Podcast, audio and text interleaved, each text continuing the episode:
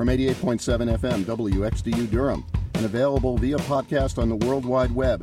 This is Shooting the Bull, your weekly survey of what's happening in the Bull City, brought to you by the voices of the Durham blogosphere. The opinions expressed on this program belong to the individuals expressing them and do not necessarily reflect those of WXDU or Duke University. Good evening, folks. I'm Kevin Davis with BullCityRising.com. I'm Barry Ragin. I write at dependableerection.blogspot.com. Welcome to Shooting the Bull. Another edition and another date that I can't remember. Today is Thursday, May 21st. I think it's the right? 21st, Barry, and I think it's it's just about one year since we premiered the show. I believe this this would count as we either did it on the 18th or the 22nd last year. Right, it was the beginning of it was beginning of summer. Summer session started a little earlier this year. I think um, we've been in the summer schedule for uh, two or or three uh, or three weeks. But um, hey, uh, thank you all for sticking with us for the last uh, for the last year, and uh, we hope uh, we hope that things work out. And we're still here um, talking about uh, about Durham, talking about blogging um, a year from now. And, uh, And uh, yes, thank you for listening. Uh, whether you listen on the air or the podcast, we appreciate it, and uh, always look forward to hearing your ideas and thoughts. Uh, both of our email addresses are on the web. You feel free to, to write us and let us know what you'd like to hear on the show. we actually we actually do have um, an email address for the show. When's the last time we checked that, Barry? Um, two weeks ago, three weeks ago, I have I have you nine email try addresses. You It's can also try list, postal uh, mail. Postal mail would probably be faster, I think. uh, post, post office box 102, uh, Durham, North Carolina 27702. Yeah, we have. and you're a- not joking about No, that. No, I'm not joking. You about really that. have a post just office I just box? renewed the post office box uh, last night. Is that a radio show post office It's, box? it's the radio show post office box shooting shooting the ball at post office box 102 Durham, North Carolina 27702. I am. I'm to us. I'm speechless for for a rare I, I time. did. I did. Uh, I did mention that to you when I took the when I took the box out, but we haven't we haven't we haven't talked about it very much. I never saw half the bill, so this is a good thing. Um, uh, well, I've been I've been paying the bill. Don't worry. Don't worry about that. You know. Do we I- get any mail in our mailbox? Um, I get uh, um, about every semester. I get the uh, Durham uh, Technical Community College uh, calendar. I think they send that to everyone in Durham. All right. I get um, I get the Durham Arts Cal- Council calendar. I get uh, I get a lot of stuff there. But hopefully we'll get your um, we'll get your letters too. Now that we're going to start talking about uh, about the post office box uh, a little bit more, or uh, shooting the bull at gmail.com uh, if you want to uh, if you want to email uh, us. Um, so Kevin, um, you spent a lot of time in the last week doing what uh, what what once upon a time was the mainstream journalists, the, the, the the the mainstream media's job, and that is analyzing the proposed budget from Durham Public School. And people uh, people I know all over the place have been coming up to me and saying, "Hey, did you read that? Did you read that thing in, in Kevin's? Did you read that thing in Bull City Rising about the school board budget? Tell me about tell me about the budget. You know, tell the listeners um, what you found and and what you think are the are the highlights and the lowlights." Well, you know, Barry, there's a there's a few million dollar gap between where the county would like the school budget to come in for next year, uh, and where DPS would like it to come in. The district initially started with a six hundred fifty thousand dollar offered reduction in the budget. Uh, and uh, thought that that was essential in terms of the local funding. Local funding is about $100 million out of the total budget. They get you know, multiple times more of that in, in state and federal funds. And Mike Ruffin came back and said, you know, we're thinking about a two and a half percent cut, about two and a half million dollars. Uh, sorry, a little under two percent cut. Uh, that would actually be far less than most county departments are taking. Uh, the school board then came back at the the evening when they were voting on the superintendent's budget and said, um, you know, no, we actually are going to want an increase of uh, of uh, a couple of million dollars over where we were. So, and, and frankly, I hope Barry, there's more digging into the budget and that we that we see more of uh, journalists locally, the newspapers, et cetera, digging in to look at this because the data are at least data to take a, a really big longitudinal look are available through the Department of Public Instruction on their website. The state maintains statistics, and what these statistics essentially showed was that the student teacher ratio in Durham has been fairly flat over the last 10 years. And in fact, for positions like uh, guidance counselors, media center uh, specialists, um, uh, psychologists, these kind of positions, there's actually been a decline in those positions. But So there were fewer there were fewer people staffing those positions. So the ratio of, of say school psychologists to students has gotten worse. Well, the ratio of what's called non-instructional Right. support to students. But on the flip side, uh, the ratios for administrators to students, uh, we have far more administrators now, relatively speaking, than we did. Now, by administrators, are we talking about principals, assistant principals, or are we talking about central office personnel?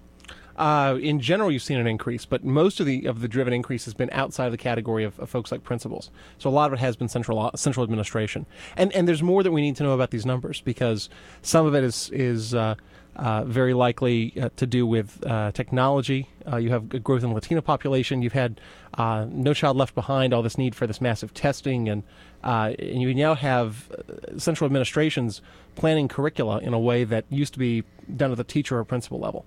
So there, not to say that it's it's all been or any of it's been fluff or waste, and, that, and that's one of the things I've, I've tried to convey about the article. It's not so much that it's a value judgment that the money isn't needed, and I think there are those who'd like to jump to that conclusion. It's more that eh, eh, what I was afraid of, Barry, was it seemed like the argument was going down this route of, you know, please, county, you know, raise our taxes, spend more money because we have to preserve the teachers. When in reality, when you look, the number of locally funded teachers has actually been on the decline in the last 10 years. About 20% fewer uh, locally funded teacher positions than there were uh, uh, 10 years ago, despite a roughly 12% increase in uh, student population uh, and you've seen more of the growth in other areas. What I really would just like to, to see is a better examination by both the county and the school board and, a better explanation of where the funds are going. Well, I'm I'm uh, hearing that your uh, report is going to get people thinking about about that. I mean, like I said, people I, I'm hearing people talking about it, and it's it's a different situation than we have had in the past, where the budget goes out um, there's an article in the newspaper on uh, on you know top line. Um, you know, okay, well, this is what the budget says, and nobody really delves into it. So that's a that's an incredible service, and you know, just um, I mean, I don't have a I don't have a kid in the school system anymore, and I don't pay a whole lot of attention um, to to what's going on at DPS, quite frankly.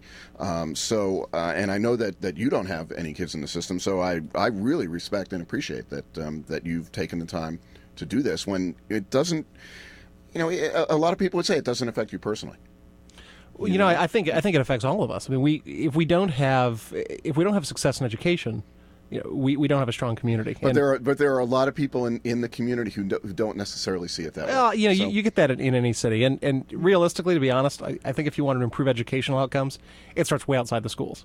You know, I, the, if you look at sociological research, you need to have intact two parent families and you need to have diversity in schools at a true socioeconomic level. And and uh, we we in society in general, and Durham in particular, we don't do a lot to to push that. Right, right. Um, I wanted to talk briefly before we uh, we before we bring our guest to the to the microphone about a conversation that uh, I've been uh, involved in um, this week on the uh, Partners Against Crime District Two list.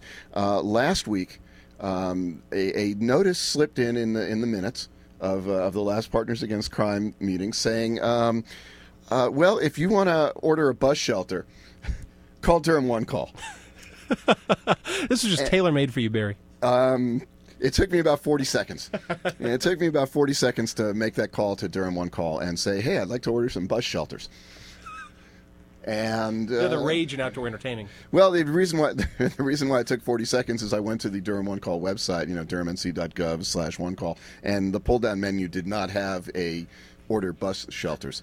So I, I, I called. Um, they were not quite able to process um, the the bus shelter request either, uh, and I will be following up tomorrow to see if I've actually gotten a tracking number on this. But the good news that came out of this, um, City Council member uh, Mike Woodard um, was following this the discussion and let us know that um, that using uh, federal stimulus dollars, uh, the city is going to be building 20 new state of the art bus shelters, um, including solar power. Um, so I assume that that means that they will at some point be ready to actually carry information about which bus is coming next uh, and how long you're going to be waiting for that bus? Well, well there actually are uh, some of these uh, federal stimulus dollars towards transportation. We found out about a month ago uh, in the Herald Sun and, and, other reports that some of that will go to intelligent transportation tracking systems to actually know where bus status are. And I'm sure, Barry, you expect that we're using the same system across the triangle for bus tracking. I You've lived. How long have you lived in Durham, Barry? Sixteen years. Come on, I would not, not a trick make question. that assumption. You saw you saw that very classic episode of uh, of The Odd Couple, right? You know what happens. Barry, you're you, far older than I am. You know what happens when you assume. ah, right? Okay. I thought that No. came from my ninth grade science teacher. The first place I, didn't saw it was that. on was on The Odd Couple in uh, in 1968. Uh, uh, Felix and uh, um, uh, I can't even remember the other guy's name. I, I'm, I'm tempted to say uh, on subject, Barry, that I think that there are, if you take, if N represents the number of bus systems in the triangle, I'm fairly certain that the number of intelligent transportation systems in the triangle Equals is N plus plus one. one. Yeah. uh, and that's only slightly exaggerating the truth. Uh, I don't think you're exaggerating at all. Anyway, um, another thing that came out of this uh, this conversation is that there is a website um, at durhamnc.gov slash departments slash manager slash stimulus.cfm where you can track the projects that Durham has applied for um, and is planning to spend stimulus dollars on and see how they're going uh, and how they're being spent. Hopefully, they'll spend them better than, say, the 1996 bond um, funds, uh, some of which still have not been spent. Um, and, and we'll see. Unfortunately, I was not able to find the bus shelters under the transportation section. Um, I can so- send you the spreadsheet. So, uh, well, that that'd be awesome, and, and publish it uh, publish it on your blog. You know, since we are talking about budget, and we'll, we'll get uh, our guest Steve Graff on in a second, but uh, we had uh, Tom Bonfield, the city manager, on a couple of weeks ago, and uh, Tom was extremely cool and calm about the budget, you know, despite this being a tough year, despite teasing that there'd be layoffs, which the news of which followed a few days later, um, and and and I think this really speaks, Barry, to how he has approached differently the job of managing, managing a city you had 50 plus or so people turning out to to uh, oppose the layoffs of 35 staff members and, in total cut of over 110 positions. And despite this being put out there, you know, people doing silent protest, walking out, you had every council member down to Cora Cole McFadden, who herself has always been a supporter of, of city staff, has a diversity award named after her, um, is someone who has uh, came from the ranks, retired as a city employee. The last of them walked out as she basically told the manager, "This is terrific. You've done a great job with this budget." And it's sort of one of those game over moments. But I think it's also one of those those times that has sort of shown that we really have uh, a city manager in who has the the experience and the chops. Whether you agree or disagree with the policies, they know how to work uh, council. They know understand what the boundaries are, and it looks like this will be an extremely smooth budget season. And uh, yeah, there are no training wheels um, this this time around with, uh, with with with Tom with Tom Bonfield. Um, you're listening to Shooting the Bull. I'm Barry Ragin. I'm Kevin Davis. Our guest tonight is uh, is a blogger, uh, a new blogger in town. Steve Graff writes um, writes the blog geerfarmhouse.blogspot.com. Steve, welcome to Shooting the Bull. I wanted to ask you to tell the Geer Farmhouse story. I mean, I know a little bit about this story, and I think it's a wonderful story, and, and I'm hoping you can share it with our listeners. Sure, sure. Well, thank you so much for having me. Um, there's so much that I don't know about the house, so I can really only share you know what little I do know. But I think it is kind of fascinating. Um, my wife and I, Susan, had moved here from California uh, almost about four years ago, and a year previous we had come out here looking for a house. Um, we had seen this specific house, the Geer Farmhouse, up on the Preservation Durham website, and thought it looked really neat. They had done a great um, remodel of it or refurbishment, um, refinished the floors, sparkling, clean, bright. Um, had visited it and kind of liked it, and we had kind of looked at another house as well. But we ended up uh, making an offer on it, and as we were uh, on our way back to California, I think we were in like Phoenix, Arizona, we got a call from our realtor and said they accepted the offer, and we were ecstatic because we had been trying to buy a house in California, and if you know anything about California real estate, half a million gets you nothing. Exactly, about four years ago. Yeah, I think we had actually put an offer on a house in San Jose, California, 1,200 square foot, old Victorian, termite infested, toilet on the back porch. I kid you not, 479. We were rejected. So that tells you something. And that was the, the, the defining moment that we said we got to get the heck out of here. So um, anyway, uh, there was a group of folks who had um, decided to renovate the house. It had been offered through Preservation Durham for some time to try to get a contract on it to you know to, to sell it and try to get somebody to come in and renovate it, and that just didn't work for whatever reason. So there's a group of uh, six neighbors in- in my neighborhood, which is Old North Durham, who decided we got to do something about this. If we don't, it's going to get torn down. And it's an old house. Um, we believe it dates back to 1865. In fact, one of the the oldest uh, structures in Durham in terms of residential. Correct. That is what I've been told. Um, I've heard that it is the oldest house in the old North Durham neighborhood and may, in fact, be the oldest occupied farmhouse. I'm not sure if that's the city or the county, but it's old. It's old. Um, speaking of age, um, we had uh, had John Compton over from Preservation Durham at one point, and he had indicated that there was some um, some beams down in the basement that the way that they're cut or constructed or, or the way they're put together indicates the house may in fact be older than that. Hmm. But we would need to have a specialist come in to really, you know, who knows what they're talking about to look at it and see. So maybe someday we'll do that. But in any case, we, we bought the house. It had been pretty much, you know, all kind of modernized. You know, they did a lot of electrical work, plumbing, um, refinished the floors, and it was kind of, it was in moving condition uh, with a few minor exceptions. Um, and beginning like last year, I started to start to uh, begin to look into the history of the house and figure out, okay, how old really is it? Because what, what I wanted to do, or what I want to do, is to get a, um, a plaque from Preservation Durham that indicates, you know, this is how old the house, the house is, and this is who initially lived there. Mhm. And then all of a sudden, the more I start digging, I get little tidbits of information, but then I get five more questions with each of those. So, um, like we know, it's referred to as being the Geer farmhouse, but they don't know which Geer lived there. Um, I think it's probably a Fred C. Geer, um, who's also referred to as in as um, F.C. Geer in a lot of the historic record, what little there is of it. Um, but there's also his father, Jesse Geer, and in some of the old old maps that you can find at the uh, the Duke archives, um, you can see places where it's referred to as like the Geer homestead or the F.C. Geer farmhouse and the Jesse Geer farmhouse. A- So- And is, is the house actually on its original site, Steve, or was it was it moved over the years? Excellent question. Uh, it is not on its original site. It is believed to have been moved at least once. Um, we don't know exactly where it was moved from, but we believe it was moved in 1923 to its current Wow. location, right at the corner of uh, Trinity and Rosetta. And we think it was moved from the current location of the American Legion. Hmm. Not certain about that. Um, there's also a possibility it may have moved from over the location near the uh, the intersection of Avondale and the railroad tracks, the Duke Belt Line. That's another possibility. Now, it's possible that it may have actually been moved twice, once from the railroad tracks to the American Legion, then again later on. So, another one of those mysteries I need to dig into. I want to I want to backtrack a second, Steve, because I think you glossed over, at least for me, what is what is one of the most interesting parts here, and and that is so so the house was listed, and Preservation Durham was trying to was trying to help sell it because it's an old house, because it was a project, and because if it didn't sell, it was in serious danger of being demolished, like so many of our of our old structures were and a half a dozen residents of the neighborhood decided that they couldn't let that happen.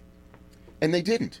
And they bought the house themselves and, and they fixed it up. And if there's a Durham angle to this story, to me at least from my perspective, that's the Durham angle. I don't I don't know another place where people would do that. And I'm not saying that there aren't any other places where people do things like that, but I don't know them, and I have never uh, encountered uh, a situation where people would, would do something like that. And I, that that's the part, of, and I know I know most of those people. You know, I know most of those half dozen people, and and and it's just uh, it's amazing what they've uh, what they've managed to do. And and I, I hope you could you know just talk a little bit about that, what it's like to live in in that neighborhood and know the people who saved that house.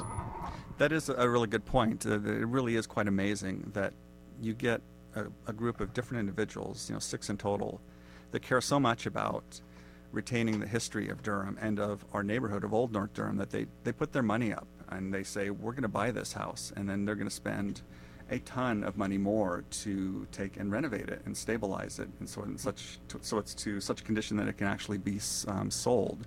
So that's really, I mean, that's kind of like the uh, kind of a neighbor neighborhood hero type of act on their behalf or on their part rather. So I mean, if they hadn't done that, would I have moved to Durham? I don't know. It's a really good question. That that house is what attracted us to Durham, and while we looked at other houses, that was the one we ended up buying. Maybe we would have bought another house. We had actually looked at some of you know kind of some of the subdivisions in southern Durham. Maybe we would have gone there. Maybe we wouldn't have liked it there. It's you know we love where we're at right now. It's a very vibrant community. You know, Old North Durham is very active and becoming more active as time goes on. Um, I remember, for example, the um, a previous neighbor uh, who had, uh, knew we had lived into, or moved into the neighborhood, and he came over, walked over with his dog just to say, "Hey, welcome to the neighborhood. Is there anything I can help you with?" And I remember uh, one of the other neighbors, actually one of the six, Tom Transu, who had come over and said, "Hey, do you need help?" I said, "Yeah, actually, I need help. You know, moving this uh, this uh, dishwasher, or the, rather this um, clothes washer and dryer down into the basement. And he helped me. Where else are you going to find that? Yeah, there are a lot of other places you can find that, but I think from where I came from, from California, from the San Jose area, where it's very transient. People are moving in and out all the time, and we, over the course of the 30 years I lived there, really lost touch with a lot of the neighbors and, and didn't really get to know the new neighbors. So it was, it was a, quite a stark difference. This has been one of the things, Steve, I, I've always just found fascinating about Durham, and I've talked about it in some situations as this benign neglect.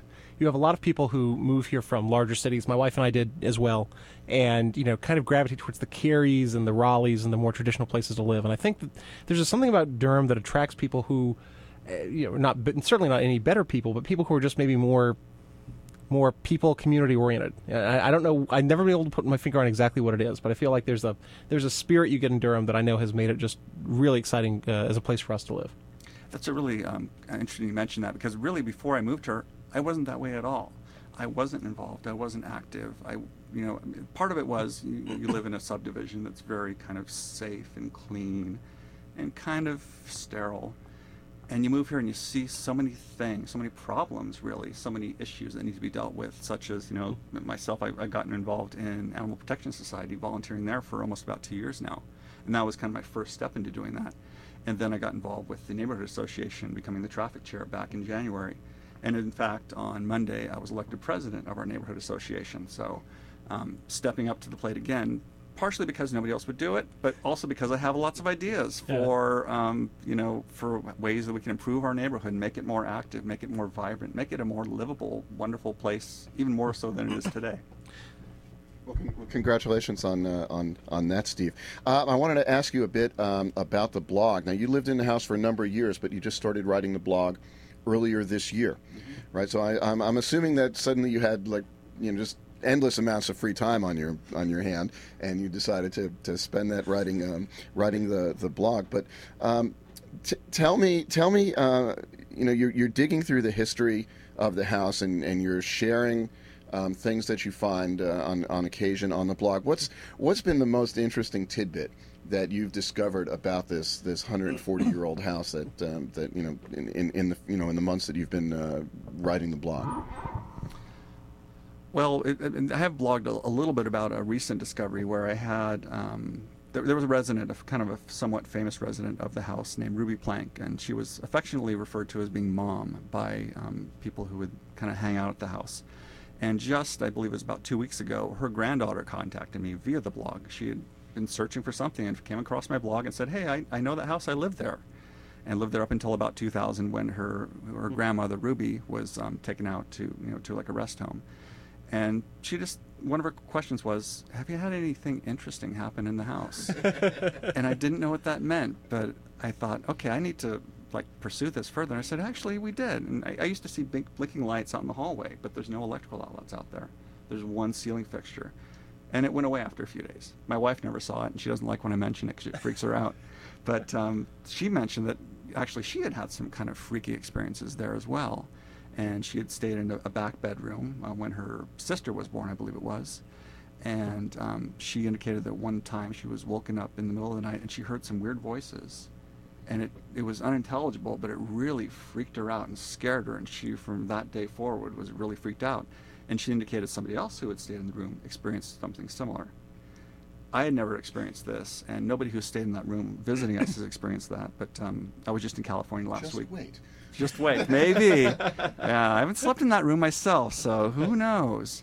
But in uh, when I was in California last week visiting family, um, my nieces and nephews who had stayed there in that room, I was you know telling them about this story, and they all kind of freaked out. We're never coming to visit your house again. That's kind so, of the crazy, crazy haunted house in North Carolina. Yeah, I love, I love, I love ghost stories. You know, um, but but nothing. I mean, nothing untoward. There's no there's there's no unsolved crime, you know, in the history of this house or anything like that um, to to cause you know, the supernatural spirits to, to, to come by. It's just you know, I mean, it's just an old house, right? Just an old house, as far as we know. Who knows what I'll dig up when I keep on researching it? There's so much history left to, to dig up. I'll have to end up going to Orange County to, to keep on digging it because it's it was in Orange County before the foundation of Durham. So hmm. it's it's it's an amazing amount of history that's there, and a lot of mysteries that still to, to still to be solved. Now, Steve, one of the things that you, you write about on your blog has been one of, one of the crusades you've taken on around your, your neighborhood has been trash, things you find on the ground, sort of a sense of trying to, to see people respect the neighborhood. And it's a neighborhood that, you know, as you mentioned, is in transition. Um, a neighborhood that has uh, has had more challenges in that area than maybe other parts of Durham. What's been your philosophy? Are you hoping that people will see that and, and think differently? Are you hoping to talk to people when they you know leave messages behind after a, after a party or a picnic, or what's what's the goal? I think mostly I, I, try to lead by example in that case. Yeah, I, I, complain about it on my blog. I document some of the things I find. Um, but mostly what I've tried to do is, you know, you can complain, complain about it all you want, but that's not going to change it necessarily. So I just go out mostly every week, pick up trash in the neighborhood and wherever I find it. And I'm never going to be able to pick up the entire neighborhood. And I have a hard time picking up just the few blocks around my house. But I have had some individuals stop, stop their car right in the middle of the road, lean out the window and say, hey, thanks so much and boy, that makes such a difference. Right then, I just want to keep on going for three or four more hmm. hours and pick up the entire neighborhood. So it, nice. it's it's very rewarding. Just something as simple as a just thank you, it, it makes all the difference.